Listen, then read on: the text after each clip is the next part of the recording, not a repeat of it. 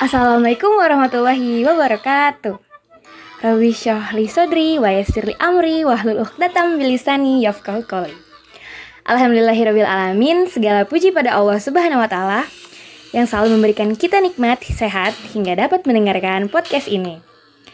Salawat serta salam tercurah pada baginda Muhammad Shallallahu Alaihi Wasallam yang telah membawa kita dari zaman kuda hingga zaman Toyota, dari zaman kegelapan hingga zaman terang benderang. Perkenalkan nama Ana Belinda Adara dari kelas 125. Nah, listeners, Ana mau nanya nih, siapa yang gak suka makan? Pasti kalian semua suka makan kan? Tapi sebelumnya Ana mau tanya lagi nih, kalian yakin gak makanan yang kalian makan selama ini aman? alias halal dan toib. Halal dan toib berbeda loh ternyata. Penasaran kan? Stay tune dan dengerin sampai habis ya. Insya Allah bermanfaat. Selamat mendengarkan. Allah berfirman dalam surat Al-Baqarah ayat 168 yang artinya, Hai sekalian manusia, makanlah yang halal lagi baik dari apa yang terdapat di bumi. Dan janganlah kamu mengikuti langkah-langkah setan, karena sesungguhnya setan itu adalah musuh yang nyata bagimu. Nah, mari kita samakan persepsi mengenai ayat ini. Ayat ini merupakan seruan langsung dari Allah Subhanahu wa taala untuk mengkonsumsi makanan yang halal dan toib. Karena jika tidak memenuhi dua syarat tersebut, maka akan sia-sia kita memakan makanan tersebut. Mengapa begitu?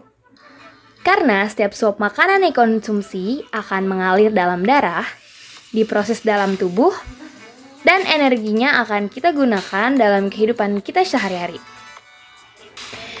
Jika makanan yang kita konsumsi tidak halal dan toib, maka perilaku buruk akan hadir dalam diri kita sebagai refleksi makanan yang dikonsumsi. Begitupun sebaliknya.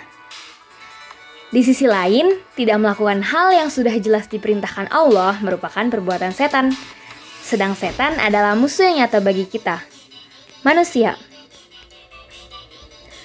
Kesimpulannya, kita harus memakan makanan yang halal dan toib. Halal sendiri adalah segala objek atau kegiatan yang dibolehkan dalam Islam. Toib adalah baik. Halal itu bukan hanya dari segi makanan atau zatnya saja, tapi juga cara yang diperoleh dalam mendapatkan makanan tersebut. Contohnya, ayam goreng kan halal. Akan tetapi jika ayam yang dimakan merupakan hasil curian dari tetangga, maka makanan tersebut tidak halal. Sosis ayam kan halal, akan tetapi jika dalam pembuatannya tidak wajar, seperti memasukkan ayam hi ayamnya hidup-hidup ke dalam mesin penggiling daging, maka sosis tersebut tidak toib. Kalau nggak tahu gimana kak? Insya Allah jika tidak tahu akan diampuni oleh Allah. Wallahu a'lam bishawab. Sekian dari Ana, segala kebenaran datangnya dari Allah, serta segala kesalahan datangnya dari Ana pribadi. Wassalamualaikum warahmatullahi wabarakatuh. Terima kasih sudah mendengarkan. Have a nice day everyone.